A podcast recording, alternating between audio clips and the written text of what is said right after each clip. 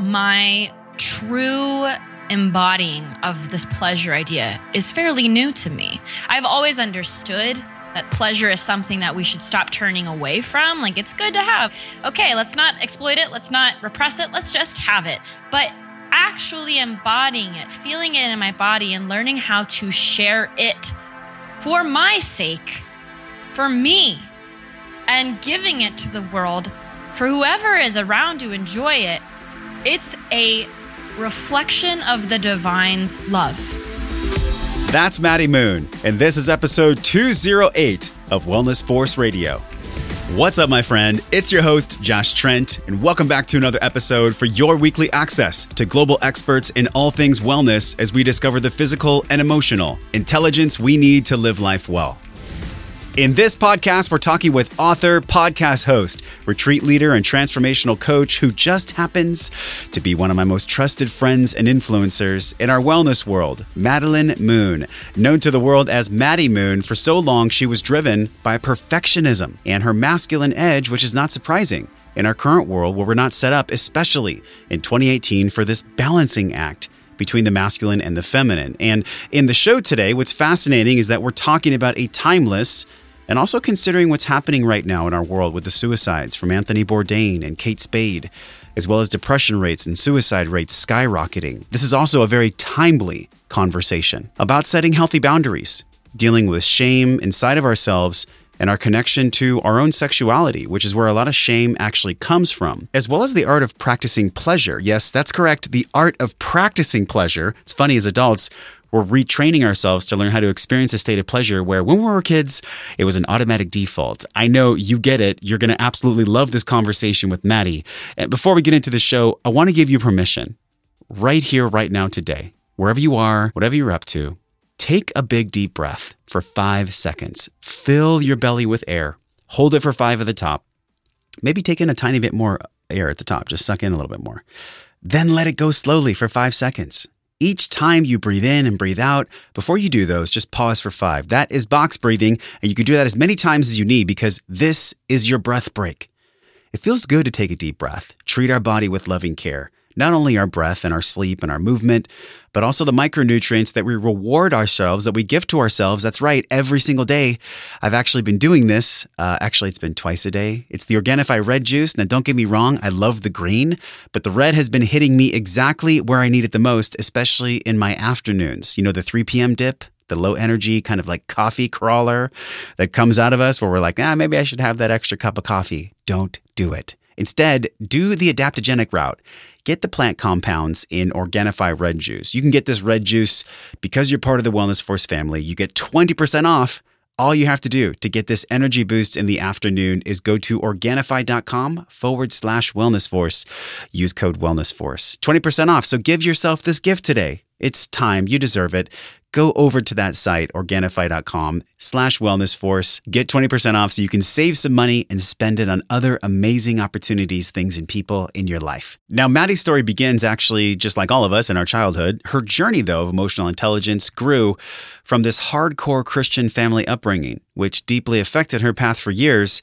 And actually, it led to abuse. And a poor relationship with food. We'll just call it that, that you're going to learn about more in this show today, as well as depression. But Maddie crossed through these thresholds of healing. Now she helps women across the world discover what this femininity really means. This feminine power, being in feminine grace, this commitment to her work. I know you see this a lot in our industry, a lot of women who talk about truly balancing the masculine and feminine, but Maddie does this in a different way. She talks about putting down our shields and our swords that honestly, I think the Me Too movement has created this fight between the sexes. Now, I'm not saying that Me Too is bad. It has a powerful place in our evolution, but I do believe we're at a time now where we get to turn the M into a W. Flip the hashtag to Me Too into We Too. That's where we're headed. And Maddie is truly in the driver's seat of this vehicle for change because she not only teaches the work with people globally, but she also is committed to her own work in evolution and balancing these tumultuous energies every single day. So by the end of the podcast, you're going to understand how to shift between the masculine and feminine, whether you're a man or a woman, how to set up healthy boundaries inside your mind to spend more time focusing on your needs through self care how to express healthy frustrations without creating resentment, what it actually means to be in feminine flow, letting go of the whole spiritual babble about like being in feminine flow and actually embodying feminine flow. For the men listening, Maddie and I go back and forth about the role of masculine in this evolution of growth for both sexes. This continues. It's not going to go away. It's actually intensifying because you and I both know we feel this, right? The consciousness, our collective consciousness rising more every single day. And I think maybe yourself and a lot of people you know that have been writing in or listening to the show, you're experiencing this a ton of uncomfortable energies, these feelings you can identify. But this is what happens it's super dark before the brightest light shines. That's why the sun comes up and it's darkest right before the dawn. How's that for some truth? Okay, now let's jump into this conversation with Maddie Moon where we explore sexuality, healthy boundaries, and this balancing act of masculine feminine in a world that does not support it. It's up to us to learn how. Drop in right now with Maddie Moon to learn more. So, my friend Maddie Moon is joining us on the podcast today. And I say friend because we have gotten so deep in her podcast, which we're going to link in the show notes. And it actually inspired me to have a connected conversation with Maddie Moon on Wellness Force Radio because Maddie is so open, so honest, and honestly so raw about this guiding force for women that she truly is to help them stop overthinking their lives and live with more trust, intuition, and flow. Maddie Moon, welcome to the show. Thank you so much for having me on. I am so excited. I feel like I've known you for so long and it's it's amazing to be able to have these conversations even when we live in different states even though we haven't met in person it's such a blessing well i feel like i already met your soul and your soul is going to meet our soul here as the wellness force collective because this conversation around polarity and boundaries and honestly the physical and emotional intelligence we explore on wellness force this is really your ethos like everything around emotions and how the physical body interacts with those emotions and how these two lenses constantly face one another. Uh, this is a fascinating topic and set of topics for you. When did you actually begin this journey? Was it at the time of childhood? Was it at conception? Like, when did you actually uncover the stone that said, This is Maddie Moon's path for emotional growth? Oh boy. Okay, here we go. Ready for the ride. So I'm going to go back into my childhood because I feel my story is really needed here to, for people to really get the idea of how I've gotten to where I am today. And I was raised in a household that had very strict, strict rules. It's very conservative. Not to say that everyone who is conservative is strict, but my experience was that. And there was never a time in my upbringing, in my my reality, where my parents really truly wanted to get to know who I was.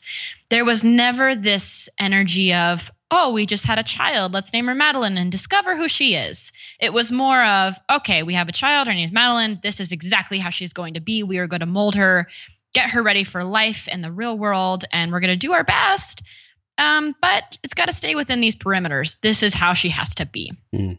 And as you can imagine, that suffocates a lot of the inner child. There's this part of me as a literal child that wanted to explore and be weird and be quirky and like Lord of the Rings and pretend I was a hobbit and to dive into this world of uh, unicorns and just all this mystical, magical stuff. I loved that since I was a kid. But also, my family being very conservative Christian, again, there are many different ways to go about having your religion and feeling the connection with the divine. The way I was raised, though, it wasn't about feeling connected in the way that you feel connected. It was about feel connected in this one particular way. And turns out that how I was being into fantasy and mystical lands and all this exciting stuff, and Mother Nature, just this natural inclination to want to hug a tree, all of that was seen as sacrilegious seen as the devil's work, like just a lot of shame around my interests, but then also sexual shame. I grew up hearing very, um, very traumatic comments from family members, very racist things, very feminine shaming things pleasure is bad punishment when i received my first kiss. So i think that you can get a picture here of how this was a lot of pressure to be in this feminine body not know what to do with it. Um, i didn't even side, side note i didn't even know masturbation was a thing until college. Oh my gosh. I'm just like my heart's breaking Yeah, that and, and, this is a recent thing I've been realizing. I was thinking about this, like when was the first time I ever heard about that? And I was like, oh my god, that's when I got my first vibrator when I was 19. It was like 19 or 20, not too long ago. you can imagine how the past few years have been. Anyways, um, so there was, like I was saying, there was just so much pressure going on, and I needed a way to cope, and I didn't have these healthy tools. Um, beyond that, my um, my mother would often tell me like, you don't she, she would say things along the lines of you don't know how to make friends. You um, you're probably depressed. You're this and that. And I've, over time i started to believe these things. I don't have friends. I'm depressed. I'm weird. I'm this. I'm that but in a negative light. And i needed to cope so i turned to my food my weight control body image making myself as small as possible if i could just disappear. And throughout years of disordered eating, exercise addiction, physical abuse, emotional abuse on myself, I went into bodybuilding. And two years into that, using all these different mechanisms and trying to cope and trying to cope, I finally came to this realization that I was coping in a way that was bringing me so far away from this version of myself that I was born to be this expansive, excited, sexual, sensual, loving being that was always repressed. And by me literally going into these bodybuilding shows, asking for a panel of judges to critique me and give me things to be distracted by, like, are my glutes the same size? Is my chest big enough? All these different things were just distractions. And I went down this path of separating from this coping mechanism. I realized this was not the way. I ended up feeling very inclined to move into the mountains, which, on retrospect, was a desire to get back in touch with Mother Earth, with nature, with mountains, with beauty, mm. like just God's beauty, being God's backyard. And I began to intuitively eat and come back into my body and allow my my body to to gain some much needed pounds and to feel more sensual in my body. And over time of learning this, speaking with amazing people such as yourself, hiring coaches, doing the work, I began to coach myself. Not coach myself, but coach others. I began to become a coach myself. and um, yeah. That was about four years ago where I started that journey. And so for the past four and a half years, I have been learning to go deeper and deeper and deeper into these layers of what it means to be in my feminine body, to be free, to learn how to live in a state of softness and surrendering, but not giving up as in surrendering, not weakness as in surrendering, but surrendering as to acknowledging what is whether that be me in my weirdness, my quirkiness, acknowledging what is my body, its beauty, acknowledging what is the situation in front of me and being okay with it and learning how to live with it like a soft river rather than fighting, fighting, fighting and being in my perfectionism and and yeah, that's that was a that was a very big chunk of my story. So I'll stop. There. Thank there. you. Yeah, thank you for sharing that because I'm just listening and I was actually like jotting down some questions because this first kiss, you had your first kiss and yet there was pressure around that. That's so I've never heard that before. That's so challenging. I mean, typically like parents would celebrate someone's first kiss. Like what was the paradigm there that your first kiss was shamed? Okay, so thank you for for pointing that out because I know I've briefly skimmed over it. So I'm really excited that you want to talk about this more. I I was 13 years old and this was a first peck, not even a big kiss, it was just a first peck. This guy I liked so much, his name was Elliot. He asked me to go to the movies and we went to the movies and once it was over, um, he just gave me this soft little kiss on his way out. And I was like, oh my God, I'm getting my first kiss. And there is this particular smile that is my I have a secret smile that I've done with my mom since I was a kid. And I, it, it's never come out with anyone else. It's always this one smile that comes out when I'm around my mom when I'm trying so hard to keep a secret. It's like a nervous smile. Um, it's so it's so strange, and it's so strange that it's only with her. But this smile, I remember she picked me up from the movie because I'm 13, I can't drive, and I do this secret smile, and I'm thinking, Madeline, like, stop smiling, stop smiling. Like, you're going to give your secret away. Don't, don't, don't, because you don't know what's coming. But I also knew so badly I wanted to share this exciting thing that just happened. My mom said, What's that smile for? And it spilled out. I said, Elliot kissed me. Oh my goodness, he kissed me. And the face of absolute fear and some fury came up on my mom the, the teeth gritting just not knowing how to handle this very fearful situation for her. Where did that fear come from inside of her? What was that? It's a great question. I believe this fear is coming from hmm, I don't know if my if my the women in my family as well as so many other women in our culture and society knew what to make of female sexuality. It's to be feared. It's very powerful. And when people are afraid of this power, two things happen. Exploitation to make it make use of it for the male gaze and not that's not to put down men by any means but when you watch ads on the TV or you watch movies like female sexuality has been exploited of course we all know this yeah it's one of the but most then, powerful tools in the universe exactly. But then on the other side there's repression. And that's the path. There was so much exploitation going on and i don't know the ins and outs of my mom's story or all the women before it. Like mm. we like you were saying on my podcast there's a big pain body. And i think this this pain body here is the exploitation and and repression. And especially in my experience of being raised in a religious household it was all repression all the time. So i think by me having a kiss being seen by a man being someone who's going into that area of expressing my sensuality, my 13 year old sensuality. It was just such a scary thing for her because I don't think she knew how to handle it. She doesn't know this middle ground.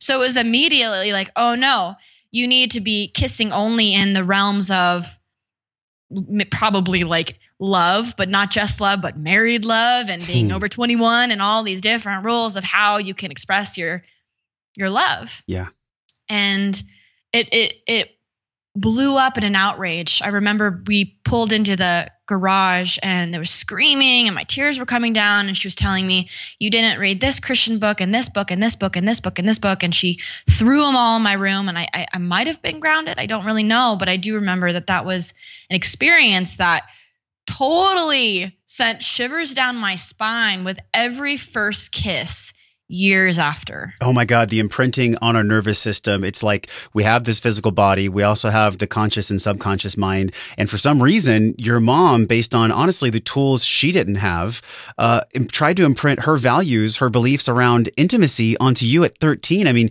you were so malleable then. We have such a lack of understanding about the world, and we're looking to our parents to actually guide us, this guided experience of life. Looking back, though, I'm almost reminded of Michael Beckwith when he was interviewed about Oprah Maddie, and he goes, you know, if you can't give out what you vibrationally are not, so your mom might have had like some kind of in her mind, mm. she was mm. thinking, I'm loving her. You know, I'm taking care of my daughter. But mm-hmm. yet, the real imprinting that your mom received was that any kind of intimacy is wrong and there's shame around it. God, I mean, the road from you coming from that, I didn't know that about you. Now you serve women all across the world. This pathway, though, of healing that you've walked, coming from that moment to now, there have been probably so many thresholds that have come up for you around training and emotional intelligence. But what's something that you've done to re imprint that old memory of kissing equal equals shame? Oh, geez. That's such a good question. Breath. I'm going to tell you that's the very first thing is when I would experience these first kisses, and this work has been done over the past couple years. Anytime I'm experiencing a first kiss, I acknowledge that shiver that runs down my spine. I acknowledge the shiver. Um, that's number one is not to ignore it, not to push through it, not to pretend like it's not there. I think so many of us do that. We think, oh, okay, if I could just get over the sexual shame, finally I'll be able to enjoy sex. Finally, I'll be able to get back into my body. And finally, I'll be able to be in my feminine flow. And that's not really what happens. We have to use these experiences as a portal. I can experience a delicious first kiss through feeling that shiver, not by ignoring it, not by repressing it, because that's what I've done with so many emotions in my life. And where did it get me? It got me into an eating disorder. It got me into neglecting any relationship that had potential for massive amounts of love. Mm. So repression wasn't working. So breath. One thing that uh, any listener who, who who is resonating with this, um, hear me out on this one. If if you are with a person who you're feeling your feeling is very attracted to you. They're very attracted to you. You're attracted to them, and there's fear coming up because if you're attracted, that might lead from one thing to the next. One of the first thing that things that go whenever we're feeling this this little bit of inkling of fear is holding our breath. And this happens oftentimes even whenever we're sleeping with someone. Yeah. When we're being intimate, we're being sexual, holding of the breath is one of the first ways we think we can either induce an orgasm or we can control it. And we do this in life, just in general. We grit our teeth, we hold our breath. It's a way that we stop the flow. We stop the flow of emotion, we stop the flow of life. And that's why I always bring up this metaphor of being like a river because it's flowing. Whether you're flowing with the the weight that you're gaining after an eating disorder or you're flowing with the with the dance of a conversation like what we're doing now. We're not overthinking it. We're not obsessing over what what are we going to say next where is this conversation going we're flowing with it and learning how to breathe even through i mean i'm not literally trying to breathe in this person's mouth but breathing after the experience breathing um, before it and being able to have these practices such as yoga and meditation have helped me tremendously with processing these experiences journaling as well i've done a lot of journaling and writing just about acknowledging that this happened and understanding that the way through it is flowing through it. It's okay that this is happening. My body is having this nervous response and it's to be expected. And it's not gone completely, Josh. It is it's still in me and it's working its way through me as I continue to breathe and be open to the flow.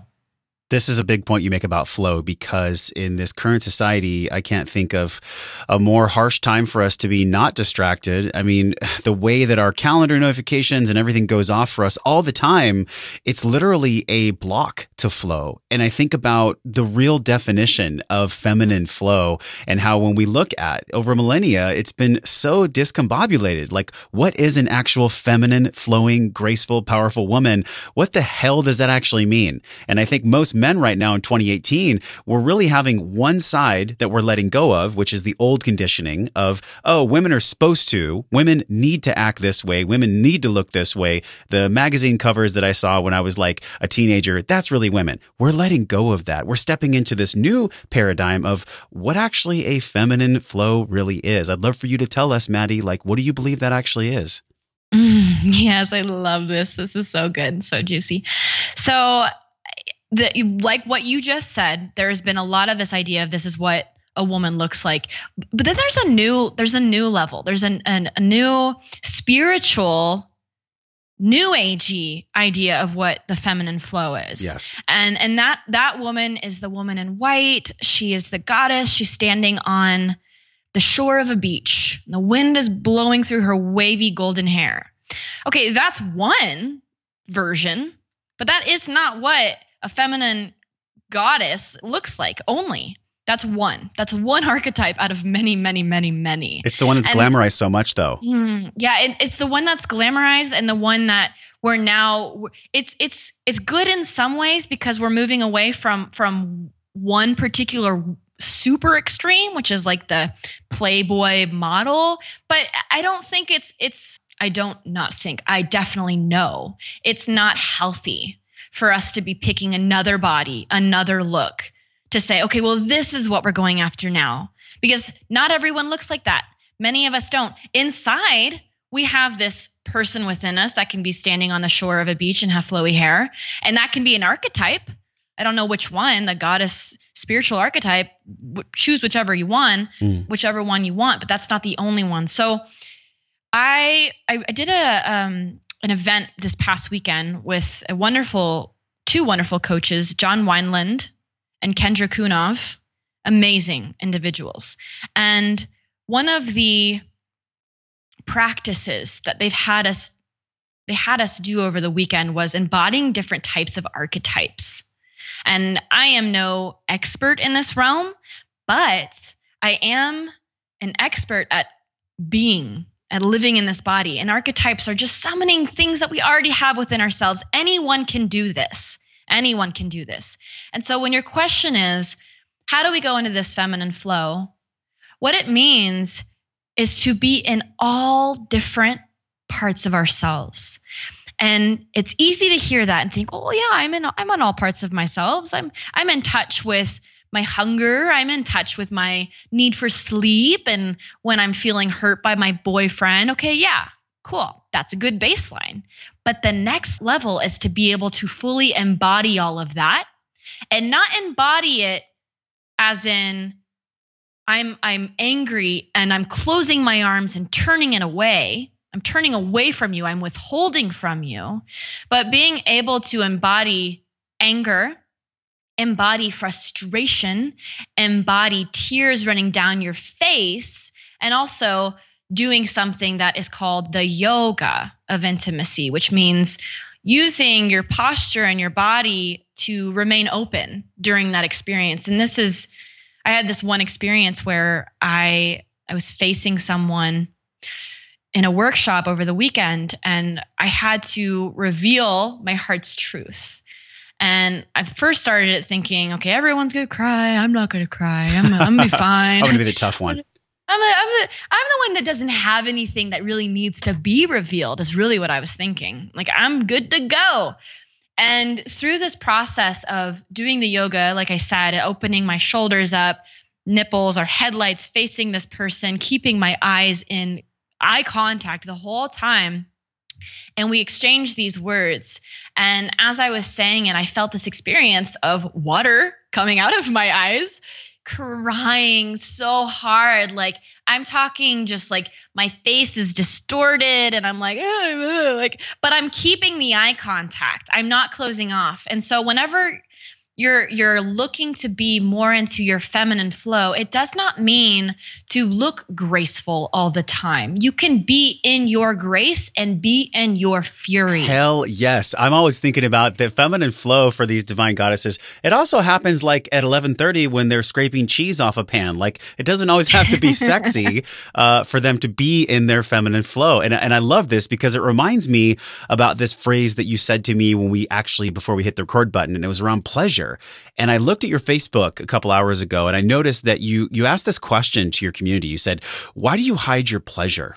in this world that is suffering from a lack of female enjoyment, why don't you bring your pleasure as a gift to the world? We're going to link this in the show notes because I love this so much. You said that pleasure is seen as love to the masculine. It is the same. It is the same. What do you mean by this? Like, why is this coming through you right now? Was it from your training or have you been kind of marinating on this for a couple years? I would say that my true embodying of this this pleasure idea is fairly new to me. I've always understood that you know pleasure is something that we should stop turning away from. Like it's good to have. Like okay let's not exploit it. Let's not repress it. Let's just have it. But actually embodying it feeling it in my body and learning how to share it for my sake for me and giving it to the world for whoever is around to enjoy it, it's a reflection of the divine's love. The woman, we provide love light. This is highly based off of the work of David Deida. We are love light. We are a direct reflection of the divine's love. Our body, we we birth, we create. Our bodies are love. It's magic. It's beautiful. And the masculine, as you know, and you can talk all about, is consciousness. And the reason why so many men turn to pornography or quick fixes is because they're really, really, really starving for for love and for this amplified love. And they when they see pleasure, they see love. A woman's pleasure, her enjoyment. Like you said, it doesn't have to be directly related to sexuality. Pleasure is something you feel on a moment to moment basis. It's something you can find in every moment. Like I said, you can have your fury and you can have grace at the same time. You can feel these moments of pain or sorrow, but do it through pleasure, still finding pleasure in your body. They don't have to be separate. Mm. This, if anyone's going to take anything away from this podcast, this is what I would invite people to marinate on is this idea that you can still find pleasure somewhere in your body regardless of what else is happening in your life. It doesn't have to be, oh man, well now I got to put my my pleasure and any kind of morsel of enjoyment on hold until I get through this fight that I'm having with my partner. Yeah. What if you use that fight and you embody the anger and you could still find some ounce of pleasure in your body at the same time? Kendra, as I was telling um, earlier, one of the teachers at this training I was at, she used a beautiful analogy for this, mind blowing to me, and it really helped me connect some dots. She said that bees are pollinating flowers because that's their that's their job. They go around from flower to flower to flower and they they pollinate it they bring it back to the queen bee. I might be saying some of this stuff wrong because i don't know all that much about bees. But that's what they do that's their instinct. And flowers need that to happen too or they would die but the bees don't know that the bees don't know like the flowers are like relying on them for it now if the bees found out that the flowers were enjoying being pollinated and so the bees were like well, I don't want you to enjoy it. It's just for me. So I'm not going to pollinate you anymore. They would both die. Flowers would die. The bees would die. And I mean, if, if from what I understand, if bees died, all of humanity dies. Which right so, now they are dying. So it's totally separate yeah. from this conversation. But yes. Yeah, yeah, something something to mention in there for sure. So when when um when this happens it's the same thing what happens in a woman if since we have this pain body of feeling like our sexuality has been exploited so many of us have just wanted to turn it off we don't want to sway our hips when we're scraping off cheese in the middle of the night from a pan because we don't want to be objectified yeah. or sexualized or seen or someone else get pleasure from the pleasure we feel in our body. And so we turn it off. We you know the, the small examples is we we might get a text from someone that's flirting with us but we hold back our smile because we're shy and we don't want someone to see our smile. Or we hold back maybe a, a self pleasure practice masturbation just because someone else might know we're doing it we don't even want them to know we're doing it like our partner like it's it's my it's my practice it's my thing it's secrecy so we don't do it because we're either embarrassed or we're still working through shame around that and so we withhold our pleasure. And to men, as as John was explaining, pleasure is seen as the exact same as love to the male eye. And and it's been exploited through time because more, more, more, more, amplified more, and more, more, more, more. This is amazing. I love this. I love female pleasure. Let's put it on every single perfume magazine and hamburger magazine and all these different things. We want it all. Yeah. I don't know what a hamburger magazine is.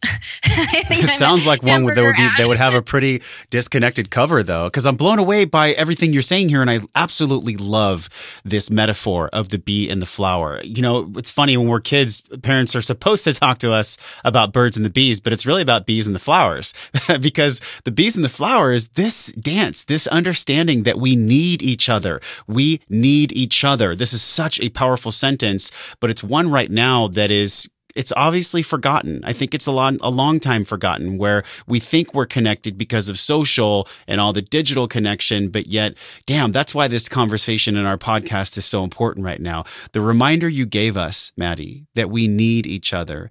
It's actually the recipe for deeper connection. And it's something that I don't think is talked about enough. This conversation could be magnified hundreds of thousands of times and it's still not going to reach all the people that need it. So if this is resonating with you, like send this conversation to a friend because the next question I want to ask you is around the practical. So we know that the bee and the flower need one another just like men and women need each other. How do we actually take this to a practical level? How do we connect knowing that that need is there? What are the men's roles and then what are the women's roles in this in this dichotomy? Mm, yes. So what I'm currently embodying right now and everyone listening is going to be hearing this journey that I am fully taking on. And I would be so happy for everyone to give this some thought. But it revolves around for the feminine and remind me if I if I keep going too much about the feminine, I can contribute to the masculine from what I understand and what I'm learning. For the feminine, getting out of the head.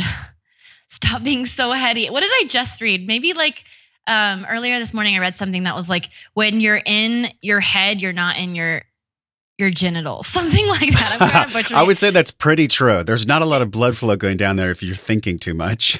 yeah, it was something about blood flow too, but it was it was. Yeah. I'm gonna put it on a quote in my Instagram because it was so perfect the way it was said. It was like there's no blood flow when it's all in your head. It's never in your genitals, and it's so true. We're so heady. We're overthinking everything, and rightly so. We've many of us have had to put up guards and walls. We've had our heart our hearts broken, and trust has been mis- misplaced, and so we've been using these strategies to build armor and to shield men and women, both of us. So to be exposed in your emotions more vulnerably is hard. It's so hard. It's so much easier to be in a fight and to huff and puff and close your arms and turn away and walk out the door because it makes you feel safer. But it's disconnecting you from the person that you're feeling this emotion with, and they're generally left kind of with their head in the sand, just totally lost on what to do, and maybe they they might reach out, but then you continue to pull away. So this the paradigm shift here and how we communicate with our partners for the feminine it's not through only language. Language is valuable. But like i was saying earlier the yoga the yoga is what we want to learn how to do. So what that means is to show your emotion. Show it. We can say, I'm mad all we want, but who often looks at their partner in the eyes, lets their tears come down while holding contact, eye contact, and stop? Huh. Hmm. No. That's no. being seen. It's so open being seen for exactly who you are, which is honestly the most paralyzing feeling most of the time. Yes, exactly. It's so paralyzing.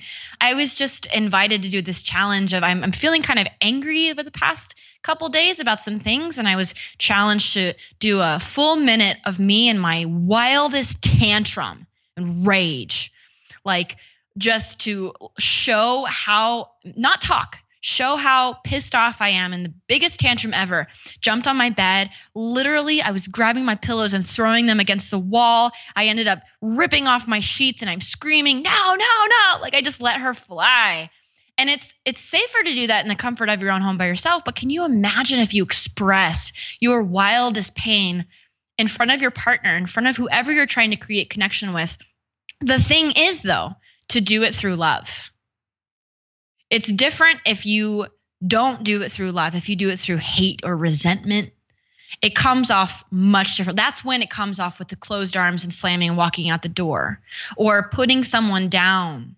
The goal here is not to put someone down, it's to reveal. And through revealing, you evoke. You evoke something within the masculine. When they see you and you're your depths of, of of sadness when you're coming to them and saying i need you.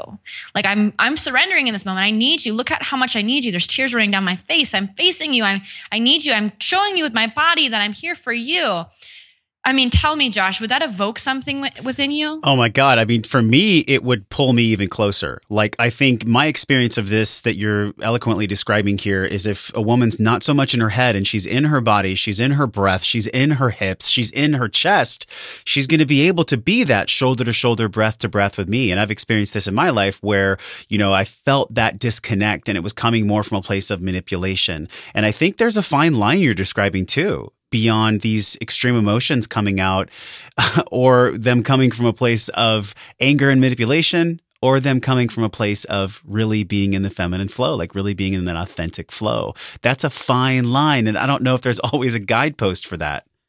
Mm-hmm. I'm glad. Yeah, I'm glad you brought that up. The anger and manipulation. That those are the two opposites that many women go towards. I I myself have used manipulation, and whenever you haven't cleared out your throat chakra and and learned how to use your voice and speak your needs that's one of those steps because we use manipulation withholding of love turning our backs turning away as a way to get the lo- we, we think it's a way to get the love we want. Or huh i'll show you. You won't get love from me anymore. To get what we want to get them groveling to get them coming back. But that either they may do that but that if they do grovel and come to you because you're withholding they're not no, no longer in their masculine. Mm-hmm. they're no longer being that protector provider they they have been the roles are flipped you are then in the alpha and the polarity is lost And you want them, you want your partner, your masculine partner, to be in his consciousness, to be in his leadership, his protective role. You want that. And so we want to avoid manipulation using body language of turning away. We want to stay open. We also don't want to be flirting in the realms of anger and only anger without any love. That causes extreme pain. And everyone knows that who's ever experienced that anger coming from a place of, um, what would the word be?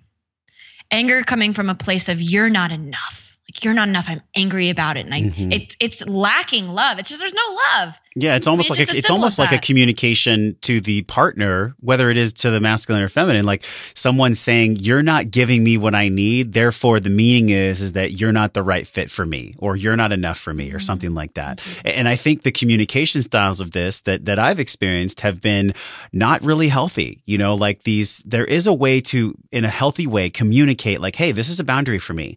Uh, i understand that you have these certain needs and then turning and facing one another and saying like let's have a real conversation about what is the boundary that you need in order for you to be in your body and not so much in your head. And i think that is the conversation that most people don't want to have. It's really getting down to the basement here maddie. It's like can we have the conversation about the healthy boundary? And sometimes that can be more freeing than anything else. You actually just did a post about this. I set boundaries to respect myself not to offend you.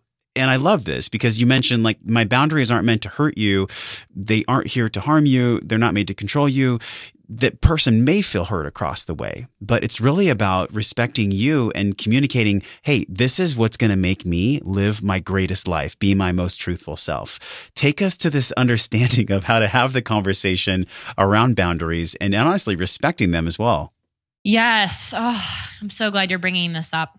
Boundaries is something that's very hard for many, many people, men and women. I know I'm specifically talking a lot about the feminine in these instances, but I think I think this is important. This is very important because when the feminine can can begin to honor her needs, everyone starts honoring their needs. A lot comes from the longing within the feminine, the yearning, there's pleasure in yearning, and that's a catalyst for a lot of change. So if women can learn how to protect their sacred space, I think we'll get a lot more done. I think we'll start to honor ourselves yes. so much. My more. fist is in the air right now. I'm so excited you're saying this because God, give us the the practical on that. Like how do how do the women listening do that, Maddie? The first thing is understanding where on the spectrum you are because if you're so if you're um if you're really in your feminine which is wonderful and you're you're loving and you're open and you're creative and you're surrendering you might also be re- taking on this this mother archetype of nurturing. If you don't have boundaries as this nurturer you often end up giving your energy to so many people to everyone. It's the the um the line is really blurry on when do you say no because you're you're using your head a lot. Again we're going back to the head stuff. The head stuff might say, okay, well, if I don't take up this shift for this person who's asking me to take a shift, I won't be liked. There's that primal need to be liked again. It's always there unless we're we're listening to it and we're listening to how it's getting in the way. Because it's not up to us who likes us. That's a surefire way to waste our time here on earth is to go around trying to control how people view us and if they like us. Mm-hmm. So the first part is you want to set boundaries for yourself. This isn't to get what you want, as strangely as this sounds.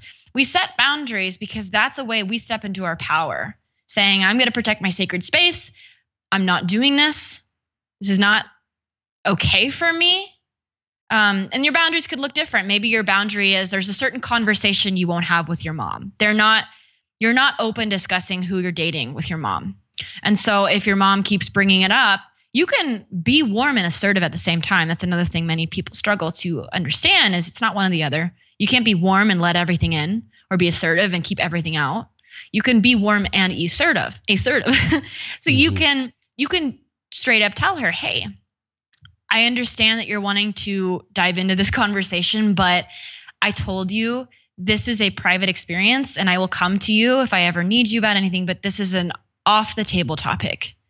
And that's you stepping into your power. That's you setting your boundaries. Whether or not the person listens is not up to you.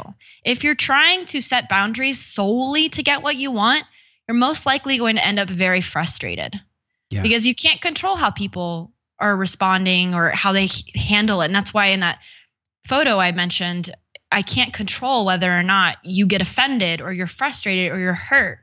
That's a trigger.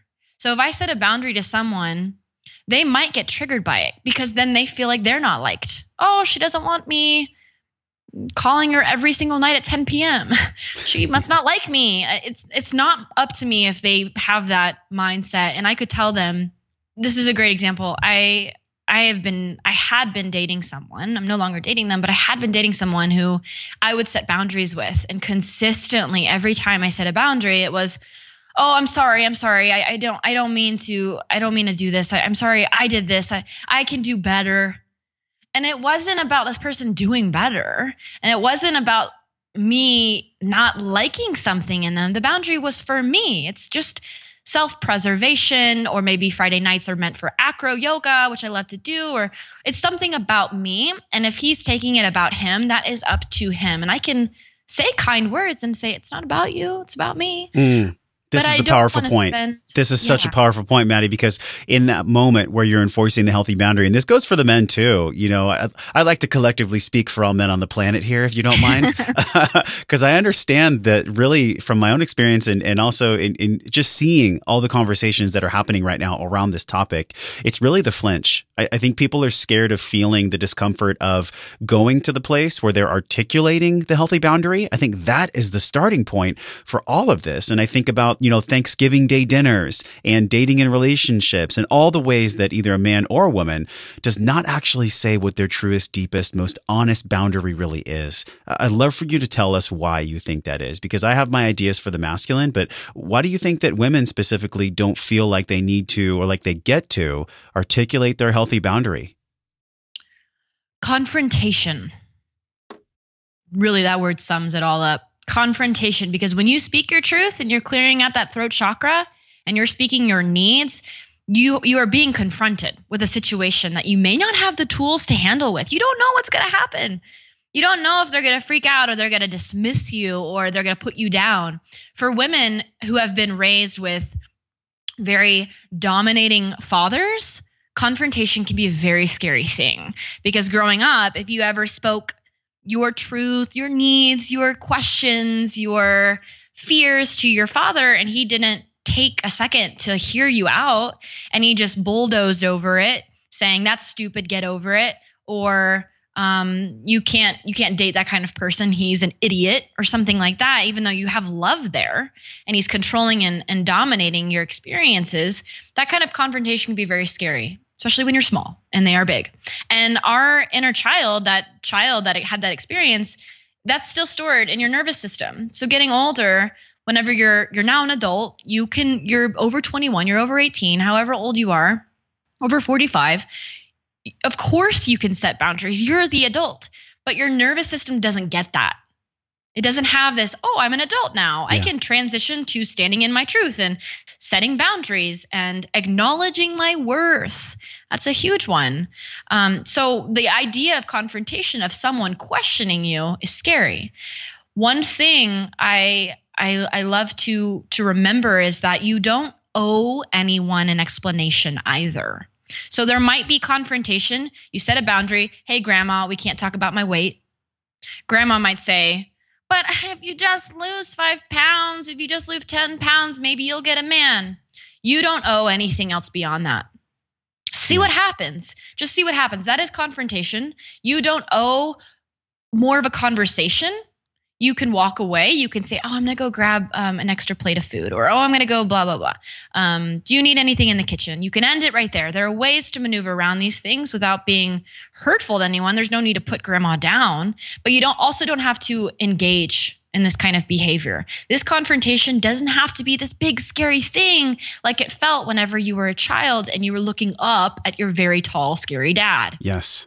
Oh my gosh, this nonviolent communication. Uh, I'm going to link this in the show notes as well. It's something that I'm, I know I'm going to take the course at some point, and it's a way to articulate our thoughts, even if they are uncomfortable, where we're not lighting a bomb in the living room. Because sometimes, I mean, Maddie, in these moments where we're speaking about a healthy boundary or really speaking our truth, it can activate a childhood nervous system that feels like we're about to die. I mean, and then if we feel like we're about to die, we're probably not going to say any kind of language that's open, that's explorative I think this is really the basement of the basement here. It's like for for the men listening, and I know in my experience in relationship, when I'm triggered, when I feel like I don't know what to do, because the feminine can be you know pretty intense sometimes, uh, to say the least, right? And this is actually why we love them, is because we, you know we don't like the ocean because it's all still all the time. We love the waves. When we go to the ocean, we enjoy the stillness and the waves and everything else. But sometimes, Maddie, in those moments, it can be so intense that it's actually the man's practice it's our men's work as conscious men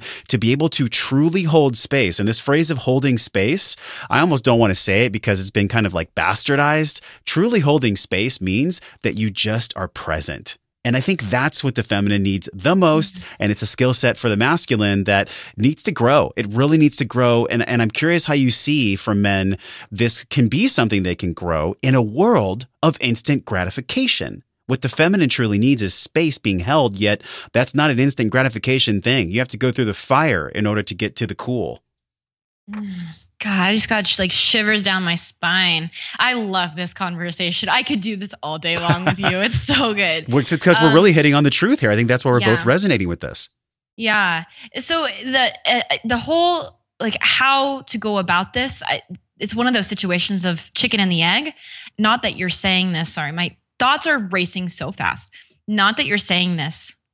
I want to make it clear that I do think this is a together effort. Like you were saying earlier, us two, we two, we two. Yeah. We're doing this together. So as the feminine is stepping into that very, very, very fearful space of showing, revealing, bearing her heart and soul, nipples facing forward, like headlights right into you.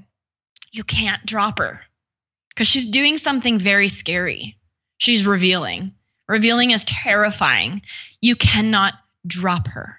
So through the tears, through the anger, the tantrum, the pouting, the, the pouting, the smiling, the laughing, whatever's going on in her experience, you hold that presence for her. Let her know you are here. And and um that that was one of the things over the weekend that I experienced that was like so powerful for me. One of the experiences, one of the workshops was when we did this movement exercise, a man and a woman paired off. And basically, it was an hour and a half of straight eye contact, not flinching or looking away once for an hour and a half. Discipline. Holy shit. Yeah, there was a lot of that over the weekend. It was several sessions that were hours long of eye contact. And um, I was with this one particular person, and we were going back and forth between our different energies, specifically for the female, Kali, this rage, Kali energy, and the queen. So, this queen that is, is so in her power and so in her essence, and she's willing to chop off a head for her love fully embodying it. And so we showed, we revealed, we didn't talk, we just showed what that looked like. So I was going back and forth between my Kali and Queen because he was telling me to. He was like, Kali, more Kali, more Kali. So I'm stomping my feet, I'm breathing fire. And then he's like, Queen, give me Queen. Mm. So then I get my Queen. And that's another thing that was very powerful is to um, listen, feel safe in his commands, in his demand, because he was keeping the presence for me. If I was with someone that was looking at another woman in the sacred circle we were doing, not with me, I'd feel so uncomfortable. Not to say you have to hold eye contact for an hour and a half in order to make this happen. Yeah, that's pretty intense. but pretty do intense. hold it is intense. Do hold co- eye contact throughout the experience as best as you can because that really does provide this feeling of I've got you. I'm here. I'm not looking away. I'm not turning away from your rage. I'm not turning away from your queen. I can handle her. I can handle her. And at the very end of all of this, one of the things John was saying, and I think David Deida says this a lot too, is that when a woman is being totally God fucked, she's gonna be mindless. Like mind like she her mind won't be there anymore. Mm. She's so lost in that feeling of presence, it's a very, very, what is very what is God experience. fucked? What does that mean?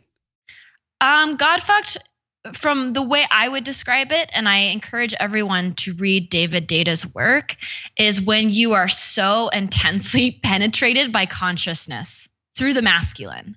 So when the masculine is really there with you, holding presence, eye contact, facing you, same thing, nipples or headlights facing you, holding that presence. And and looking into my eyes seeing my love we're deeply deeply connected. And that's the experience of being god fucked you're like being fucked by the divine's infinite consciousness it's so powerful and you get lost in it this sounds so powerful. now whoever eh, hey whoever has made it this long like they understand that like that kind of a phrase is probably what they truly want and that's what all women want don't you think all women want to be god fucked Yes. And I'll tell you, Josh, I heard this for the first time about a year and a half ago. God fucked. And I was like, like no, like I can't hear the word God with with Yeah. the word fucked. Yeah. Like I was so turned off and I was like, this is where you lose me. I'm not about this. That's sacrilegious. This is not okay. And that's all fine if anyone's hearing this and having that experience. It could be showing you something. I don't know what it's showing you, but I think it's it's it's something to either be kind to yourself about and f- fully embrace not accepting that and and that's fine. And it also could be an invitation to look in further. If you're interested in this and and the experience of being god fucked is mind blowing and keep in mind we had clothes on during all this. Yeah i mean it no- sounds fantastic.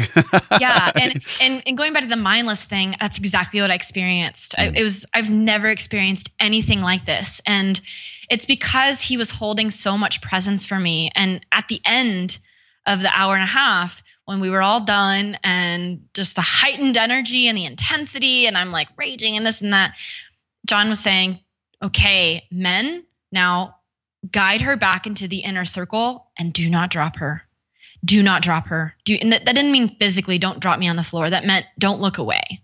Hold the eye contact. Let me know I'm you're still here for me. Yeah. Even throughout all that, even through seeing my rage and my bitch and my queen and my Kali and my sadness and my tears and my dance, you're still there. You're still there. I can still trust you.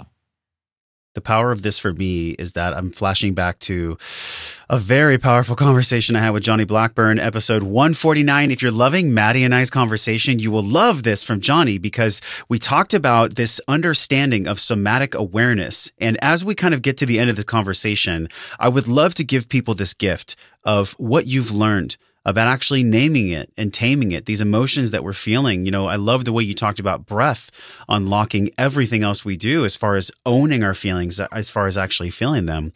But do you have a practice that you go through now that you could share with us around somatic awareness? In other words, do you have a scanning mechanism? What do you do when you're feeling something? How do you actually name it and tame it?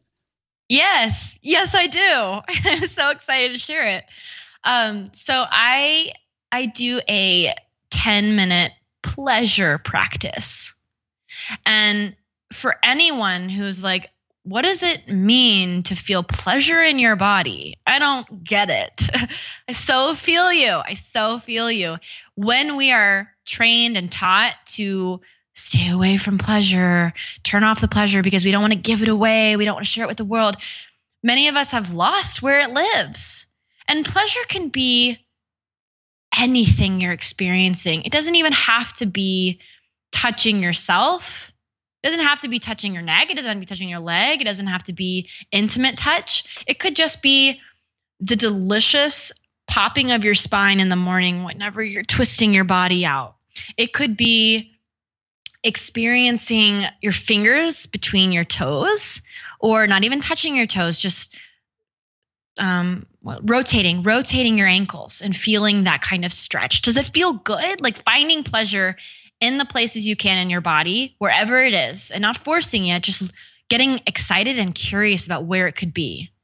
And so I turn on music. I turn on sexy tunes. I've got this awesome playlist. If anyone's interested on Spotify, it's called Soft Love. I can give you the link, Josh, and everyone can download it. We're doing this.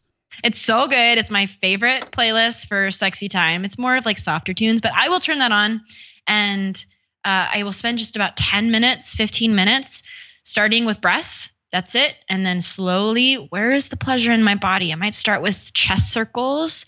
I might then go to hip circles. Sometimes I can end up getting off my bed or off my mat and, and fully dancing, but it's not about being sensual or sexual. It's about locating pleasure. It's different. If it was a practice of being sexual, then I would be focused on dance, probably focused on dance or specific types of touch. When I'm just locating pleasure, I'm just looking for spots in my body that feel good and, and finding them. Because if yeah. the goal in life is to be able to feel pleasure at the same time you have every other human experience, you first must know how to locate that pleasure. So, having a pleasure practice of just getting back in touch with your body now, Especially, let me ask you this. Let me ask you this, though, because as you're doing the awareness of dance and, and finding the pleasure in your body, are you also open to finding the discomfort where there's stored emotion that's not so happy, that's not so juicy? Absolutely. That's even deepening your practice. This morning, no, yesterday, yesterday, I had a pleasure practice. And if you were a fly on the wall, I started with this breath and like moving, and then I started bawling and then cracking up. and then bawling and then cracking up. It this was, sounds like Kali and Queen all over again. It was so good. It was so good. And then I started laughing harder because I was like, man, this is this is amazing. Like it's amazing to feel so angry and so upset and so despaired at the same time that I'm locating joy in that experience. Mm. There's there's an emotional allotment that's happening with that. Sometimes we get angry, but we don't give ourselves a full emotional allotment for that anger. We're mad surface. On the surface, we're angry, we're upset, but are we really 100% allowing ourselves to indulge in that experience of anger? Sometimes we're like caught in between. Like angry, but we really need to be happy and perky and pretty and sweet. We need to be all those things we were told when we were kids. I'm angry, but I can't really be angry. Like we're battling our natural emotions. So, what if you're having this pleasure practice and all you experience is pain? All right, game on. Feel that pain, but feel it as fully as possible, like almost indulge in the pain, allow yourself to go there and experience pleasure through the pain, not around it, not under it, through it. Find pleasure in your body, in that shoulder, in your neck, in your eyelids at the same time that you're raging. this is a cool visual for us too. And I want to give people a place where they can actually start doing this work. You know, it's one thing to feel the energy and all the magnetism in our conversation. Cause like I actually was sitting in the first 20 minutes of our talk. I've been standing for the past 30 because I've just been like using my hands to talk to you, like feeling truly energized by this because I really believe this is a narrative that gets to happen. This is just a refraction of what I want for hundreds of thousands of conversations conversations like this, Maddie. And I just so love the way that you're able to go to these places. And yet, I don't sense that there's anger and that there's resentment about your past and about going to the masculine side of life. Really, for so long, you had this masculine energy. How have you transcended that? Because I know women are thinking about that as we wrap the show here. What are some things they can do based on your own learnings of letting go of just this like masculine energy that you felt you had to do and now being in more feminine and free flow? Whew, yeah, such a good question. I am so grateful to my masculine because it's why I have a business. It's why I can be a coach. It's why I can hold containers. It's why my apartment is squeaky clean because I like organization. Like it's served me so much. And I think that's really important too is sometimes women start to get angry at their their masculine side, the the um the part of them that wants to get so much done and it's a beautiful quality. And i think that's that's first and foremost really essential that you can acknowledge it and even shift a little bit because some people who some people when they hear masculine what they're really thinking of is the deranged masculine or the toxic masculine maybe perfection perfectionism where the ego is involved. That's not the pure version of the masculine. The masculine wants to protect provide. It wants to be the sun, active, yeah. so many beautiful qualities. So, in order to surrender more, everyone right now has opportunities to step more into their flow and to receive more help. Receive more help. Wow. This is a huge struggle for so many women who are living in this hustle culture, so many men too. But the job of helplessness is more for the women. Um, we want to begin to even fake it till you make it. This isn't about authentically being helpless, can't even get out of bed, but looking for more opportunities in your day to day life where you can be helped. Don't open your door at every time you're walking through a door. If someone's around, allow them to open it for you. Say thank you. Look for the trusted masculine. Look for instances in your life where you can trust the masculine. If, if a man opens the door for you, that is a beautiful example of a trusted masculine. He's doing something for you. Are you going to fight it? And say, no, no, no, I can get my own door? Are you going to get pissed off that they opened the door for you? If you're doing that, you're staying in the alpha role. And these roles can be energetic. You can move between them. Sometimes you're good. I'm so in my my alpha in a lot of instances in life when I'm working, but then I go back into omega, which I take a step back. I I allow the universe to provide for me. I trust and I surrender in my helplessness. And this is a challenge for me. I'm not coming at this as an expert in helplessness. Hmm. I I was raised to do it myself, to get it done, to be in my masculine, to be perfect. And so my journey right now is to be in the journey of helplessness. Doesn't mean I can't do the things. Doesn't mean I don't know how to do things, but it means I'm opening up the doors for the masculine, for polarity. Because whenever that kind of polarity exists, not only do we start to believe again in the trusted masculine, but we start to be more in our feminine, in our ability to feel soft because we know we can trust and we won't be dropped. Mm, Maddie, and that's what perpetuates more of the masculine, of the men in this world stepping up to the plate and holding space because we see you doing your work, you see us doing ours. This is really the feedback mechanism. This is the loving loop that's being created in our world. And I am so stoked that you are one of the voices who is putting out this narrative of how do we do this together instead of, hey, guys, uh, shields, swords, let's keep those up for another hundred years. No, we can actually put the weapons down now. Mind Body Musings is your podcast. People can learn more about you at maddiemoon.com. Maddie, I just want to acknowledge you for the work that you do in the world. It's been such a pleasure to get to know you, going on your show, and just having you share the tip of the tip of the iceberg from your learning and your knowledge. Where are you the most active and where can we learn more about you besides your website? Oh, thank you so much, Josh. Seriously, this has been so much fun. I really, really, really love our conversations because they're so juicy. Um, the best place to connect with me besides my podcast and my website will be Instagram, and that is Madelyn Moon, M A D E L Y N Moon.